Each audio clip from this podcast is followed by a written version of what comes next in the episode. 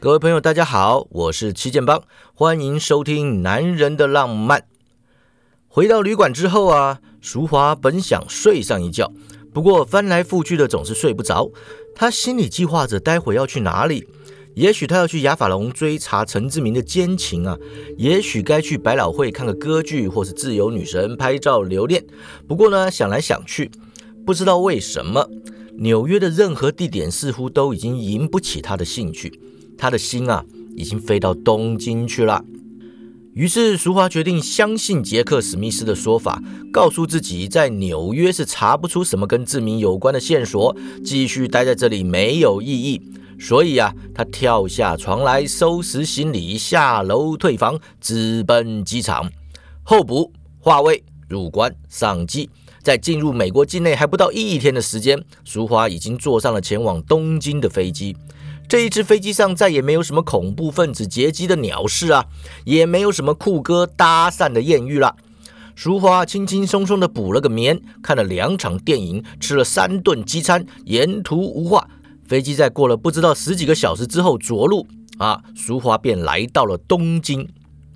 出关的时候啊，海关人员问他说：“哎，小姐，你怎么现在才出关呢？你的飞机降落超过一个小时，乘客都走光了。”俗话就尴尬的笑了笑啊，弯下膝盖，提起四个免税商店的购物袋，脸不红气不喘的离开海关，进入机场大厅啊。他找了台免费上网的电脑，查询旅游资讯，选了几家颇为满意的饭店。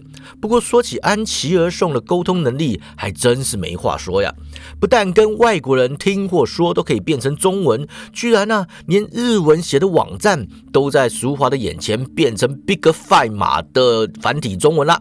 就只有一点不好，就是显示出来的只有新细明体啊。淑华比较喜欢标楷体。订完房间后，淑华才想起手机一直没开机啊，顺手就从包包里拿出来开，想不到一开机就有电话进来。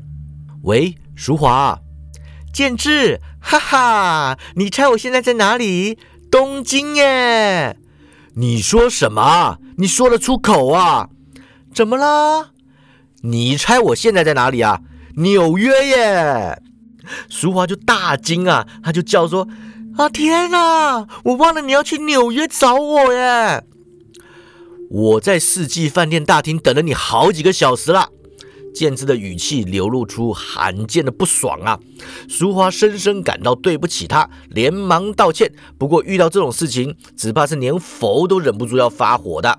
建志等他说到第十声对不起的时候啊，叹了口气就说了。有时候我真不得不怀疑，在你心里到底有没有我这个好朋友的存在啊？淑华连忙说道：“哎，当然有啊，你是我最要好的朋友，哎，没有你我根本活不下去啊！”建志就无力的说呀：“但是当你不需要我的时候，你就根本一点都不会想到我，对不对啊？”淑华就很惭愧的低下头啊，轻轻的说。我是真的忘了嘛？哎，建志啊，你在我心里的地位是不需要多用言语形容的，不要钻牛角尖嘛！我真的只是忘了，对不起啦。好啦，不跟你说了，两个人都在国外，漫游费就不知道多贵了。俗话一听就觉得他气还没消啊，赶紧又说：“你难得出国一趟，就在纽约好好玩一玩吧。我跟你说啊，纽约是世界上最好玩的城市了，而且还有河豚超人哦。”什么河豚超人呐？就是跟蜘蛛人一样的河豚人嘛！我昨天才认识他的，还跟他一起拯救地球哦。哎，你怎么不问我怎么拯救地球的？不要了好不好啊？电话费真的很贵耶！哎，不管啦，昨天晚上的事情比上个礼拜还精彩，你不准挂电话哦！我跟你说，有个大坏蛋蟑螂博士，哎。他这一讲啊，又是一个小时。在淑华很不情愿的要挂电话之前呢，建志说为了省电话费，还是决定要来东京找他。淑华是很不好意思啊，但是又有点希望他来，所以推迟一次之后呢，就叫他赶快去买机票啦。出了机场，到了饭店，一切安顿妥当之后，淑华就拿出了杰克给的名片，端详。池田无史。这个名字好酷哦！日本人的名字真的一个比一个酷哎！啊，哎，名片上怎么没写公司职称呢？他是河豚人的好朋友，不知道是不是也是个当超人的？日本的超人是怎样的？是跟咸蛋有关吗？按照名片上的电话打过去啊，接起来的却是池田的室友。淑华问起池田呢，对方说他去工作了。问明了工作地点，淑华拿起皮包啊，便离开饭店，决定直接去找他。半个小时后呢，淑华循着地址来到了一栋极具现代感的办公大楼啊。淑华一看这楼气派的，心想：这不会是什么日本情报局的总部吧？哎，进了电梯啊，上了十六楼，来到地址所指的门牌啊，走进去一看，只见是一间颇为平凡的办公室，两旁的办公桌靠墙放置，桌上各自凌乱啊，显示在这里工作的人都很忙的样子。只不过现在办公室里都没有人，现在不是上班时间吗？怎么会都没人呢？淑华心里这么想啊，张开嘴就问啦：“请问有没有人在呀？”办公室后方应该是经理室的房门打开啊，一个穿着西装、身材微胖的中年人探出头来。哦，你来了，初次见面，请多指教啊。淑华笑了笑就说：“初次见面，请问是池田屋史先生吗？”那男人就说：“是啊，是啊，是啊，我就是池田啊，快进来啊，时间不多了。”淑华不知道什么时间不多啦，快步走过无人的办公室，进入后方的小房间。哎，经理室啊，有张大办公桌以及一个大书柜，对外呢是一整面的落地窗。如今呢，窗帘是拉上的，开着日光灯。淑华一进去啊，池田就把门关上，然后走到办公桌旁，拿起一份资料看，边看就边问啊：“你背熟了没有啊？”淑华不解呀，背。呃，池田先生啊，我是……哎，池田放下资料就说了。没背熟也没关系啊，今天即兴发挥也可以的。淑华就疑惑了，发挥啊？嘿嘿嘿，小秘书啊，来跟社长报告业务吧。哎，池田突然一脸狞笑啊，扑向淑华就开始不规矩了。淑华满脸雾水啊，当然出手反抗，就说：“嘿，你误会了，池田先生，我不是。”哎。池田抓着他的肩膀拉到眼前呐，十分严峻的就说了：“什么池田先生啊，叫我社长啊！你这个时候应该说，哎，社长，呃，不要，呃，不可以。然后我就说，呃，什么不可以呀？你不怕我把录影带公开吗？然后你就说，那那那，嗯嗯啊，呃，好吧，呃，来啊，呃，快来嘛。然后我就说啊，真是拿你没办法呀。然后啊，就即兴发挥。”对啦，快叫我社长啊！说完呢，两手向外一翻，淑华的上衣扣子当场崩开三颗啊，香肩显露，内衣若隐若现的。什么社长啊？你搞错了，我不是啊！喂，哎，淑华一句话还没解释完呢，池田的咸猪手已经袭胸而来，淑华忙着躲开他的手啊，大叫说：“快放开啊！再乱来我要叫喽！”哦，你叫啊！就算你叫破喉咙，也没人会来救你的啦。淑华深吸一口气啊，使劲儿大叫：“救命啊！”这一下喊声震天，只把池田吓得摔倒在地。爬起来之后呢，池田就笑着说：“哦，中气十足啊，呻吟起来一定很好听啊！看来不让你知道我的厉害是不行的呀。”说完呢，左手拉着上衣，右手抓着西装裤，两手向外一扯，池田呐瞬间变得只剩一条内裤，对着淑华飞身扑过了过去。这一下神风脱衣法。让淑华看得惊呆了，一时之间忘了反应。等池田扑到之后呢，居然就被一手抓抓住右胸，另外一手却直攻小妹妹。啊，怎么样啊？知道欲火焚身了吧？俗话是怒火攻心啊，再也顾不得误不误会了，一脚顶开了池田的右手，顺势向外一伸，池田的小弟弟已经被他踩在脚下了。哇！池田就惨叫一声啊，然后满脸凶狠的指着淑华大骂：“你这个新人呐，到底有没有看剧本啊？这样乱来还想当女优吗？”或许“女优”这个字眼在日文里面是泛指所有女明星啊，不过在台湾人的耳朵里啊，听到“女优”前面自然就会出现 “AV” 两个字啊。淑华一听之下，终于搞清楚是怎么回事啦，也深深觉得被羞辱啦。他不怒反笑，提脚放开池田的小弟弟啊，伸手就进皮包里去拿按摩棒。社长是吧？俗话这么说，我敢保证啊，我这里有一样小道具是你从来没尝试过的。哎，正当池田大难当头的时候呢，办公室的门啊被推开了，一个相貌清纯、梳了个典雅头啊、戴着美眼镜、哎穿着秘书洋装的女生羞涩的走了进来，鞠躬说道。初次见面，我是新人爱爱李沙子，请多多指教。淑华跟池田转头看了看爱爱李沙子啊，然后又回头对看池田的神情开始转为恍然大悟啊，脸上的肌肉表情越来越夸张了。淑华放开了皮包里的按摩棒啊，向后退出一步，就说了：“杰克史密斯介绍我来找你啊，不过我想他大概给错名片了。”说完了，就要往外走，不过才走出一步呢，就听到身后传来“咚”的一声啊！原来池田已经跪在地上了。啊，对对，对不起，对不起，对不起啊，都是我的错啊！哎，池田发挥了电视剧里面日本人特有的夸张天性啊，极尽懊恼、忏悔之能事，趴跪在地上磕头认错啊！请杨小姐再给我一次机会啊！请你一定要再给我一次机会啊！对不起啊，杨小姐，真的太委屈您了，我我不是人呐，我是畜生呐，我是猪，请杨小姐。打我骂我都不要紧啊，只希望您原谅我，再给我一次机会吧。俗话看他声泪俱下、捶胸顿足，一副自己不原谅他就要切腹自杀的样子啊，当场只好手足无措的把他扶起来，说道：“哎，你不要这样子嘛，几十岁的人了，很难看呢。”池田本来就已经让他扶起来了，一听这话，当场又咚的一下跪了回去啊。杨小姐不肯原谅我，我池田无史不就成了日本国耻了吗？啊，丢脸多到外国人的面前是不行的。哎，对不起啊，杨小姐，池田做牛做马也无所谓啊，只请您务必原谅我呀。淑华就尴尬的站在原地啊，也不知道该如何处理，转头看向爱爱里沙子呢，发现这个美少女啊，只有比自己还要惊慌。突然之间。李沙子脚步蛮憨的向前倒了两步啊，原来是后面有人要进门，把他给推开了。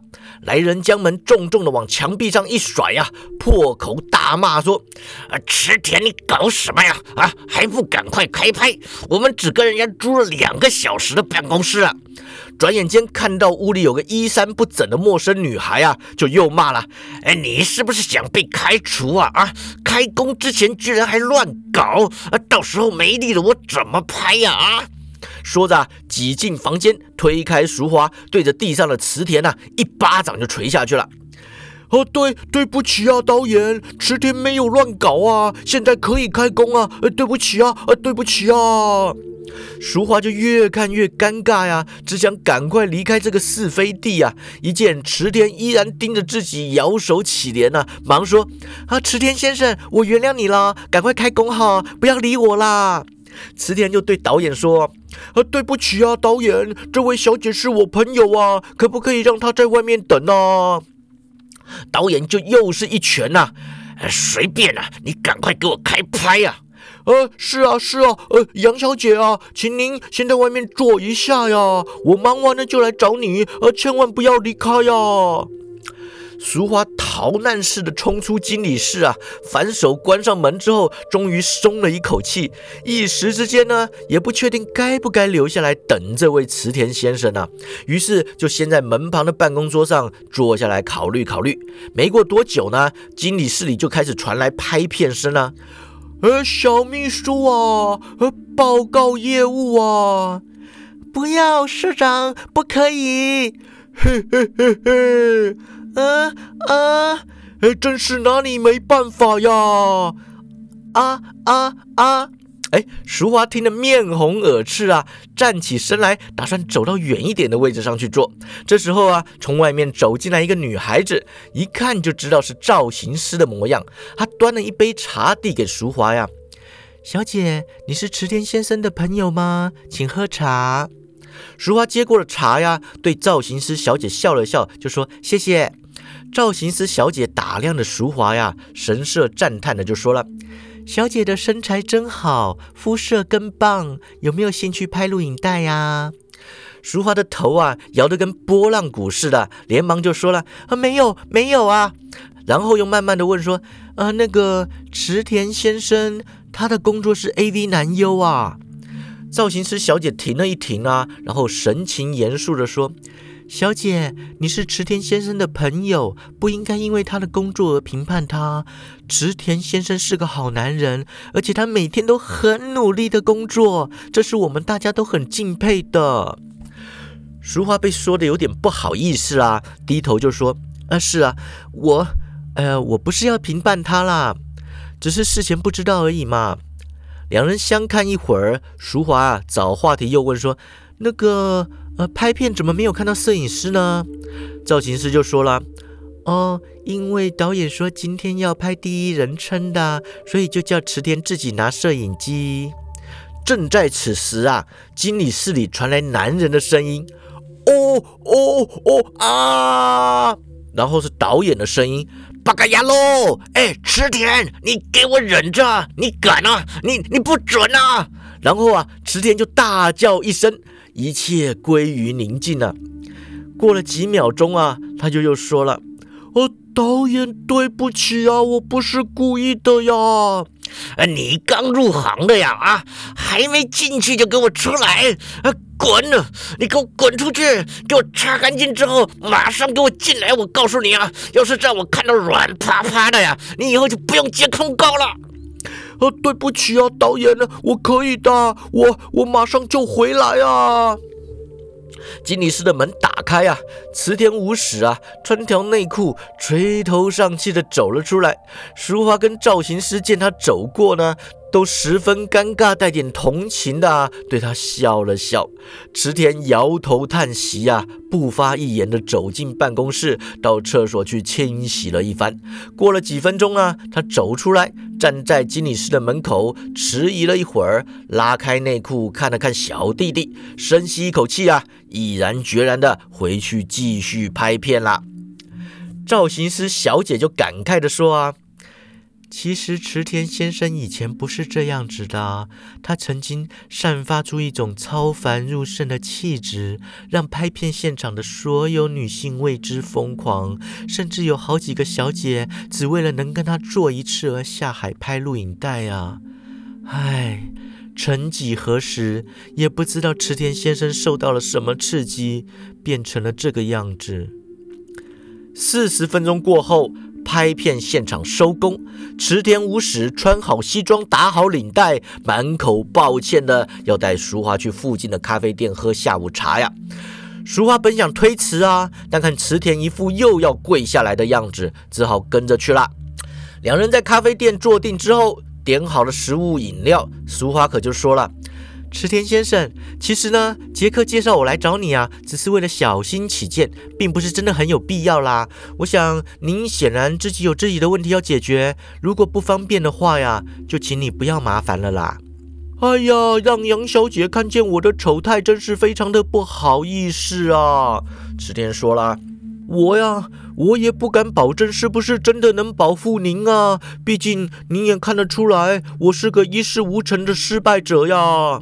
淑华连忙就说了：“千万不要这么说，男人嘛，常常就把性能力看得太重了啦。虽然你第一次没能忍住啊，但是换个方式想，你起码还可以连续来两次嘛。”池田就很难过的看着淑华说：“我呀，我并不是指那个啦。不过既然你已经提出来了，唉，哎，淑华就手足无措啊，他就只能说：哎，既然不是指那个，那就别快放在心上啦。”池田呢，喝了口啤酒，叹口气说：“杰克史密斯啊，我是在当私家侦探的时候跟他认识的。哎呀，那真是个美好的年代呀！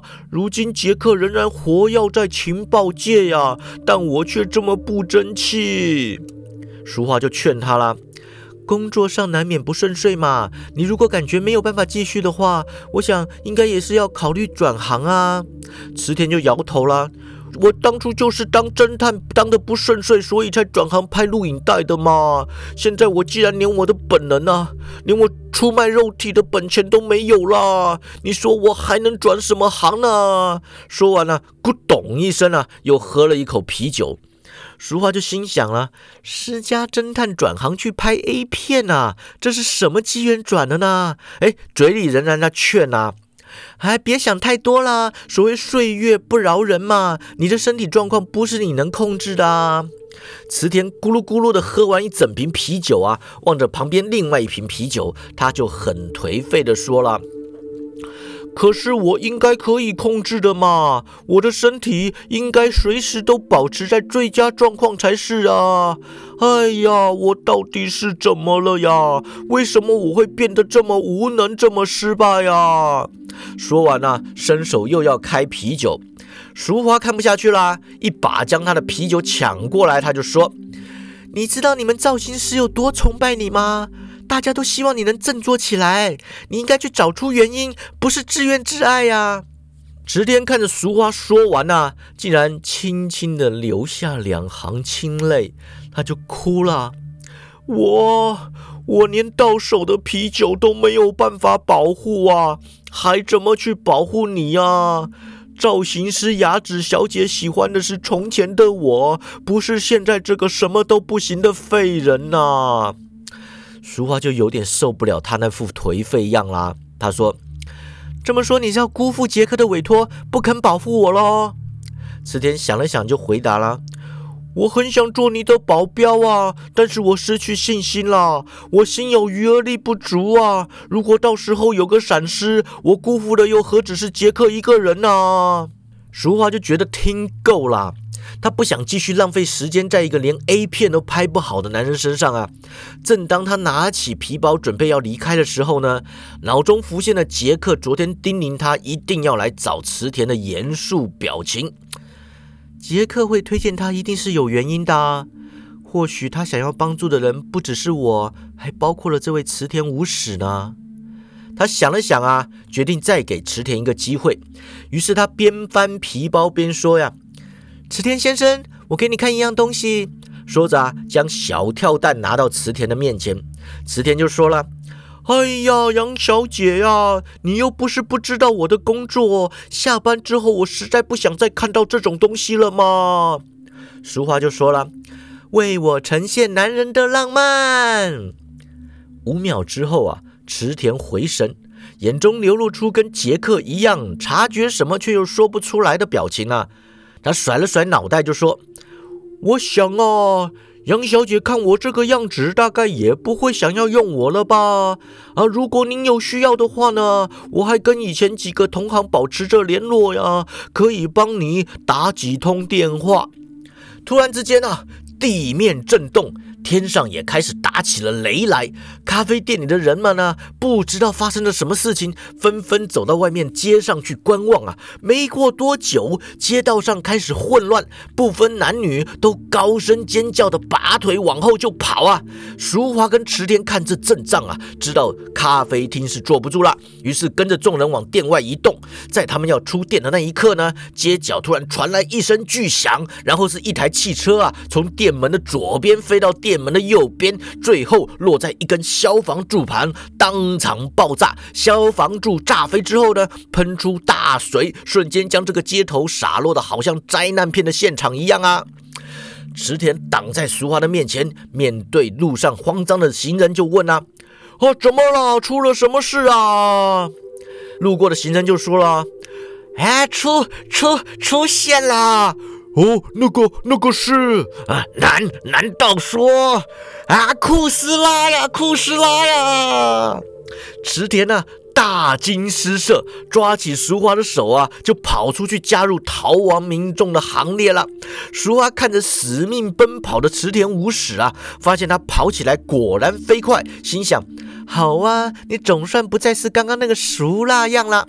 正自得意着啊，发现头上一黑，整条街竟然转眼间就让一道巨大的阴影笼罩了。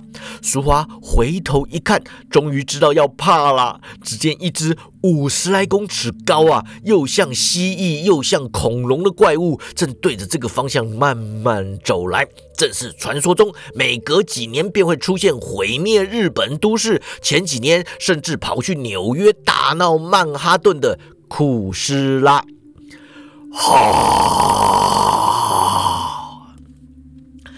池田啊，突然猛力一拉，带着淑华转向右方街道冲出啊！就听见轰隆一声巨响啊！他们身后的十字路口已经被印上了一个大大的脚印，入地近十尺深呐！淑华一震之下摔倒在地，被池田拉起来继续跑的时候，忍不住就叫了。哎，你们日本没有专门对付库斯拉的人吗？池田呢，脚步不停的回说：“我通常是一个叫做危机管理勤达局的，简称 CCI 的单位在处理啊。不过最近几年渐渐被人遗忘了，都不知道死到哪里去了。”淑华就问了：“那超人呢？你们不是有很多会打怪物的超人吗？”池田呢没有回答这个问题，只是顾着向前奔跑。淑华又大声问了：“一定有可以对付库斯拉的超人，对不对啊？”池田摇着头大声答道：“呃，对呀，以前有啊，但是他不会再出现了。”淑华就问说：“是咸蛋超人吗？”池田叫说：“错，是宇宙形式啊。”淑华就又问了：“那为什么宇宙形式不会再出现了呢？”过了几秒啊，见到池田不回答，淑华拉紧他的手啊，强迫他停下来，又问说：“为什么宇宙形式不会出现？”池田呐，神情痛苦，发泄似的叫道：“因为宇宙形势不行啦，他有忧郁症啊，他没有信心打赢库斯拉呀，他连爱爱都会早泄呀，他已经玩完了。”说到这里啊，池田的眼泪鼻涕都已经流了满脸了，双脚一屈，跪在淑华面前，哽咽的说：“对，对不起啊，我我就是宇宙形式啊。”淑华从皮包里拿出面纸啊，摊在手上，一把抹上池田的大脸，将他的眼泪鼻涕擦干抹净啊，然后两手抓起他，用力从地上提起，脸贴上去，瞪着双眼叫道：“你是宇宙形式就行了，快去打倒库斯拉！”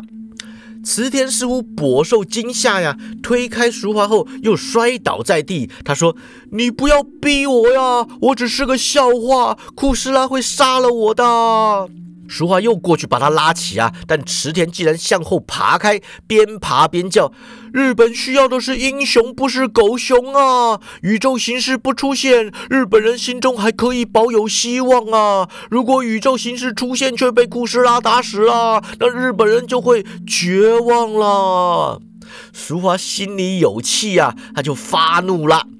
什么保有希望啊？这种虚无缥缈的假希望对日本人又有什么用啊？啊！你自甘堕落，却要日本人陪着你一起死，这算什么宇宙形式啊？池田抱头痛哭啊，大叫：“我早就不是宇宙形式了！快逃吧，逃命啊！救命啊！”叫着啊，就开始手脚并用，半爬半跑的逃离现场了。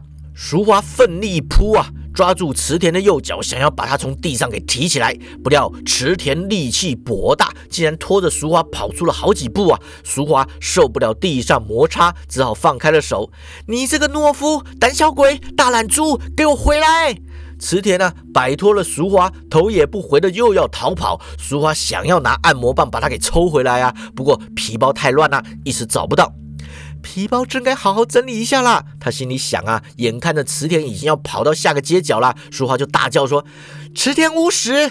你这样跑跑算是男人吗？难道你还想要这样忧郁一辈子吗？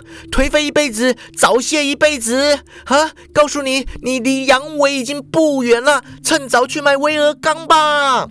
池田脚步慢了慢啊，但在一秒之后又开始逃了。我早就不是男人了！淑华又叫了。对你不是男人，因为你根本不敢担起男人的责任。你尽管逃吧，你能逃得过库斯拉，但是绝对逃不过内心的愧疚的。这一逃，你一辈子就真的完了。池田两手抓住路边的电线杆啊，大叫一声，一头就撞上去了。让我死了好了，我活在世上只是浪费粮食啊！说着，又连撞了好几下，不过他的头没流血啊，电线杆却被撞倒了。淑华趁这下延迟啊，冲上去又要拉扯，正在乱打，却听到远方大楼上传来一阵凄厉的女子叫声啊！池田脸色大变，转头看向叫喊处啊，气急败坏的叫道：“牙子小姐，呃不！”哎，淑华跟着看过去啊，只见刚刚拍片的那栋大楼，此刻十六楼以上的部分已经完全不见啦。而库斯拉的大眼啊，正对着倒在上面的造型师牙子，情况十分的危急啊！你关不关心他呀？你不去救他，他就死定了。我我，你太让我失望了。淑华呀，拿起按摩棒，丢下池田，便向库斯拉跑过去。靠你不如靠我自己。淑华呀，跑进几步，一边挥出鞭头卷上库斯拉的大脚啊，他使出吃奶的力气向后一扯，当然是完全扯不动库斯拉了。库斯拉感到脚痒啊，低头看了看，然后大吼一声，脚一抬就把淑华给甩去撞大楼了。淑华这一下分不清天南地北啊，来不及拿出保险套就已经撞上了大楼，幸亏是撞进了玻璃窗。一会儿后，他从玻璃里面爬起来啊，拍拍身上的灰尘，甩甩细胶边，走到破碎的窗边，叫道：“鸭子小姐，不要害怕，我来救你啦！”说完呢，看准库斯拉的大头，狠狠抽出一鞭。这一边好厉害呀，打得库斯拉是哀声乱叫，全靠顶着另外一边的大楼才不至于倒地呀。淑华趁此空档回鞭向上挥出，扣住十六楼的一根梁柱啊，便开始向上收去。造型师雅子小姐在楼上看到了，忙对下面的淑华大叫：“池田先生的朋友，不要上来呀，这里太危险了，不要管我呀！”淑华一边上身一边叫道了。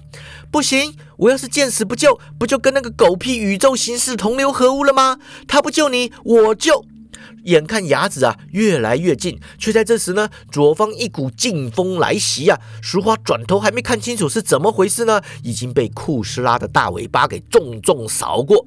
淑华死命不肯放开细胶边，最后楼上的鞭头呢卷断了梁柱，他终于摔落下来。这一叠十五层楼高啊！淑华拼了老命把保险套展开挡在身前，接着砰隆一声啊，摔在地上。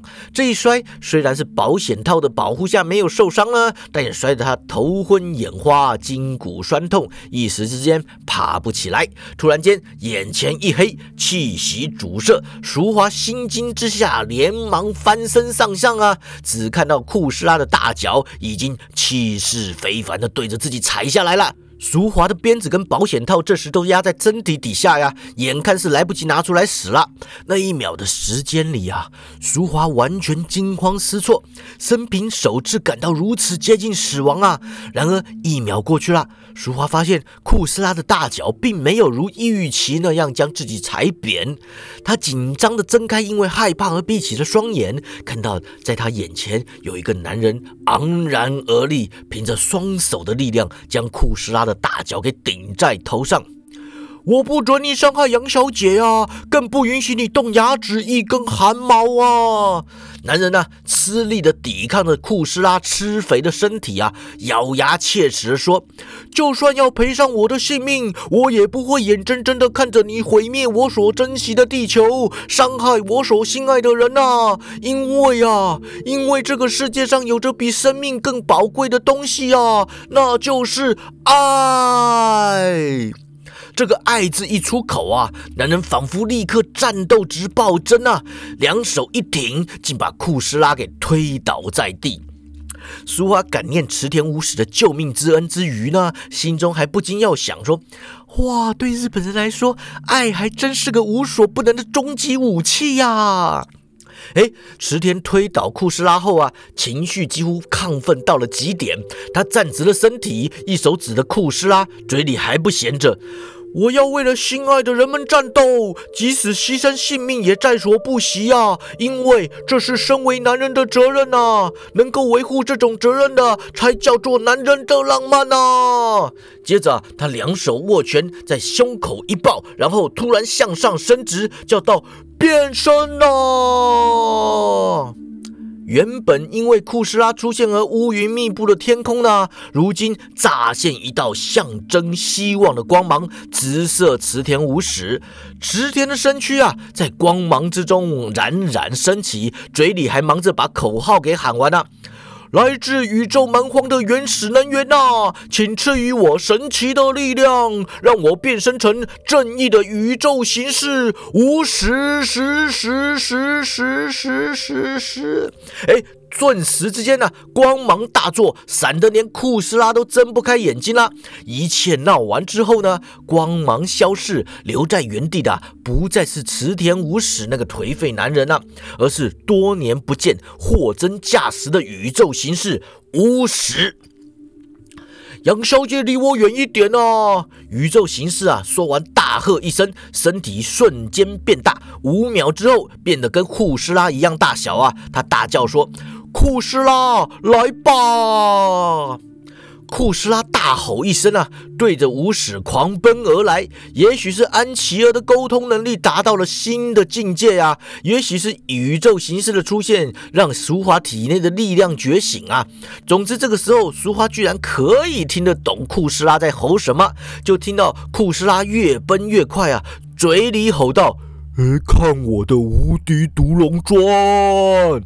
哎，身体一转呐，大尾巴好像一柄恐怖的长枪一样，对着无石就刺了过去。无石也不安静啊，他就叫说：“看我的宇宙银河拳！”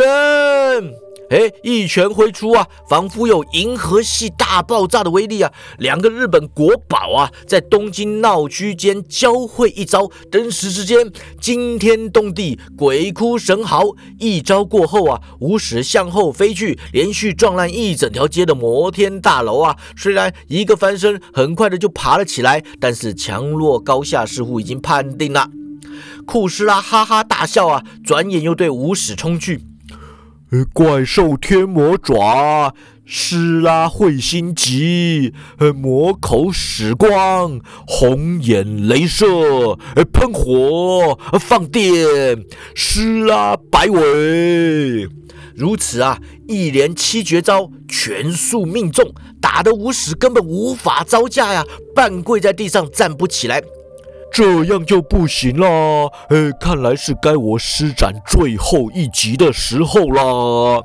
库斯拉甩甩尾巴，他大叫：“宇宙形式去死吧！看我的一尾擎天！”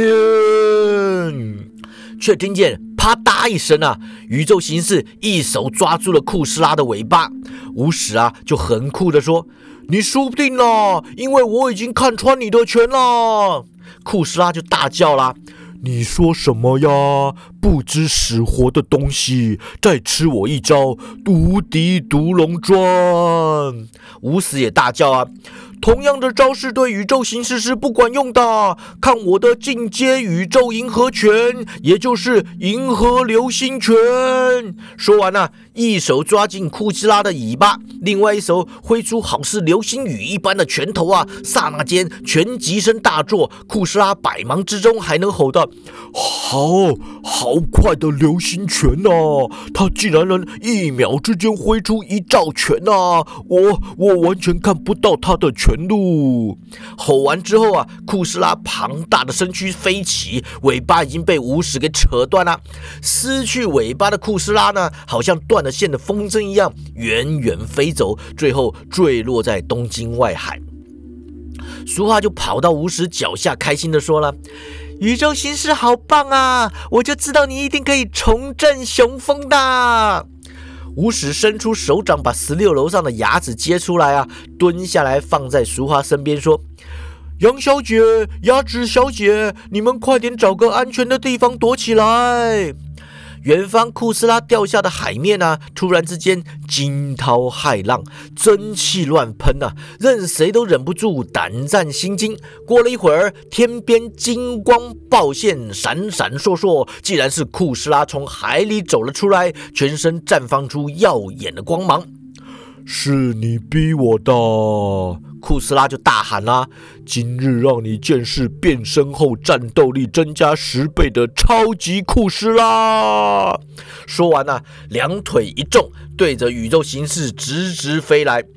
无始一看超级库斯拉来势汹汹啊，当场站好架势，叫道。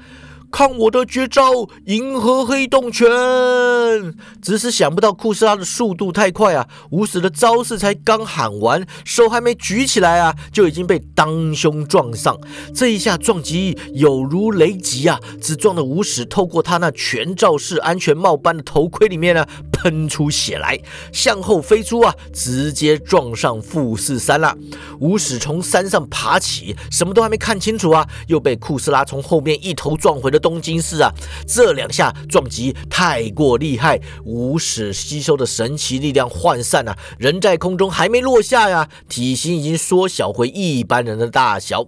俗话怕他摔坏了，甩出鞭子把他拉到旁边一座游泳池里面落下。是无史啊，从水里面爬出来，吐了好几口水，模样十分狼狈。慈田先生，你没事吧？哎，淑华跟雅子双双扑上啊，将无史给扶了起来。淑华还问啊，怎么办呢？你还能不能变身成宇宙形式二之类的呀？无史伸手接回脱臼的左手啊，抬头看着正在飞回来的库斯拉，他就说了。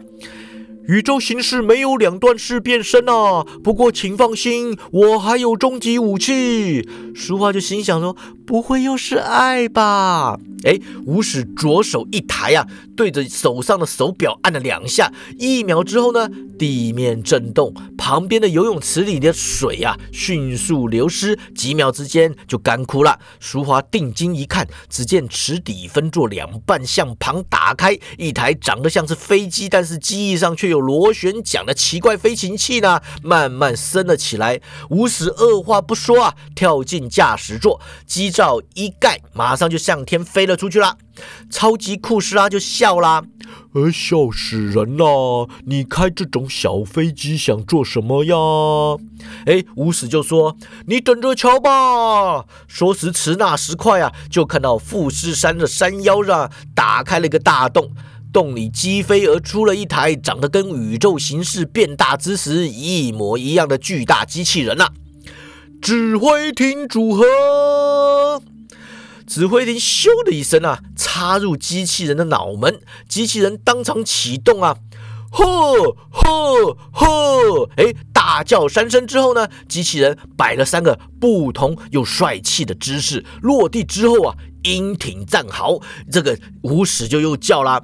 天下无敌无史号，呵！哎呀！哎，最后一声，哎呀，是被超级库斯拉给踢到之后，又飞去撞山时所发出来的惨叫声啊！嚯！哎，超级库斯拉就笑了，换台机器人还不是被我一脚就踢飞啦？你乖乖的受死吧！吴史浩笑着爬起来说。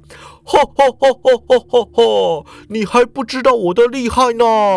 就看他两手握拳，在身体面前交汇，砰的一声呢，撞出一团红色的光芒。接着他两手向外一张，当中的光线跟着扩散啊，最后在吴史浩的右手上形成一把好似绝地武士在用的巨大光剑。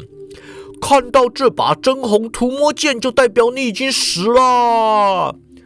哦，什什么？真真红涂魔剑？哎，超级库斯拉语气就有点惊慌了。现在知道已经太晚了。哎，吴史浩说完呐，砰当砰当的冲向前去，先是直画一剑，然后横劈一剑，两道十字交错的红光残留啊！超级库斯拉当场被砍成四块，落地之后爆炸成碎片。爆炸的威力之强啊，完全不像是血肉之躯的怪物应该炸成的样子。五十号在东京市区的废墟中落地啊！宇宙形式从指挥艇中跳出，落在淑华跟雅子的面前。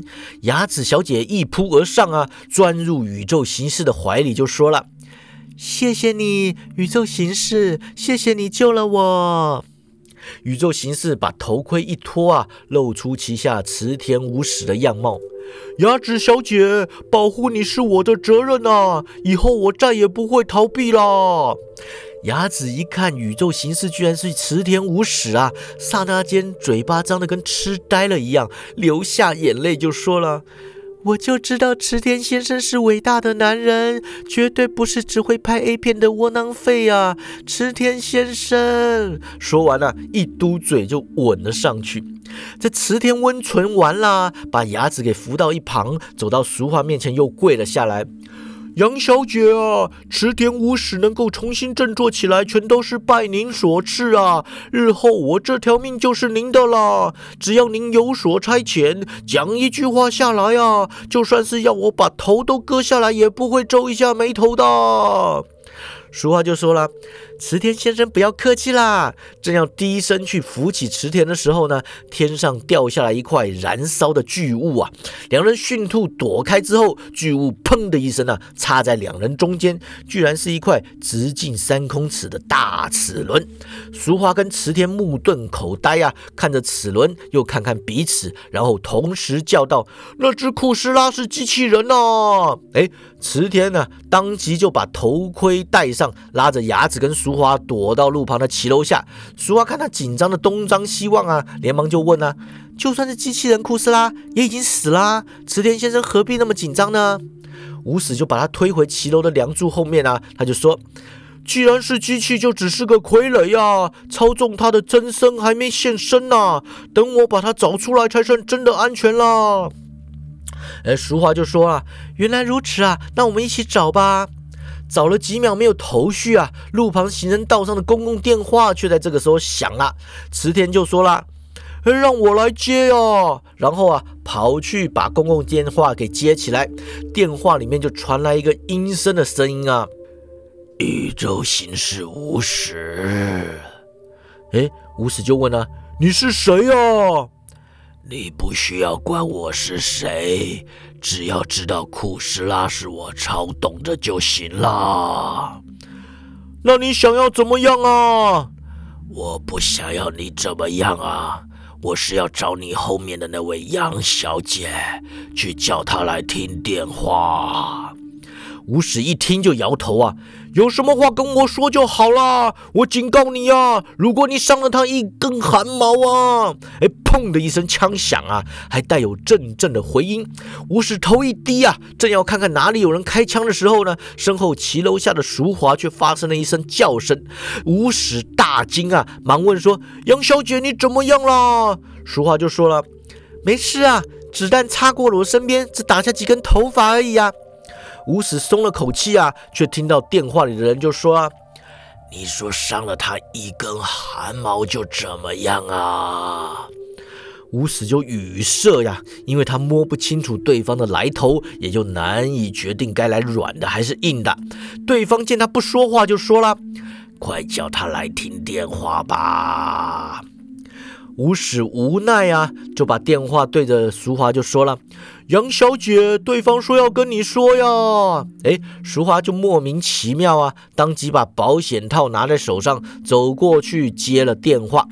吴史回顾之前枪声出处啊，站在淑华的身前，随时准备为她接子弹。淑华说了声“喂”，对方当即说了一句他已经听过好几次的问话。巴尔在哪里？淑华就大愣啊，实在想不到对方出动库斯拉大闹东京，居然是为了自己而来。皱了皱眉头啊，淑华就问他说：“你是谁呀？”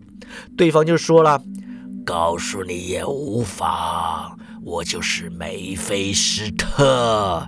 好啦，你没听过也就算了。”如果真的知道我是谁，你就该了解，除了回答我的问题之外，你没有选择的余地。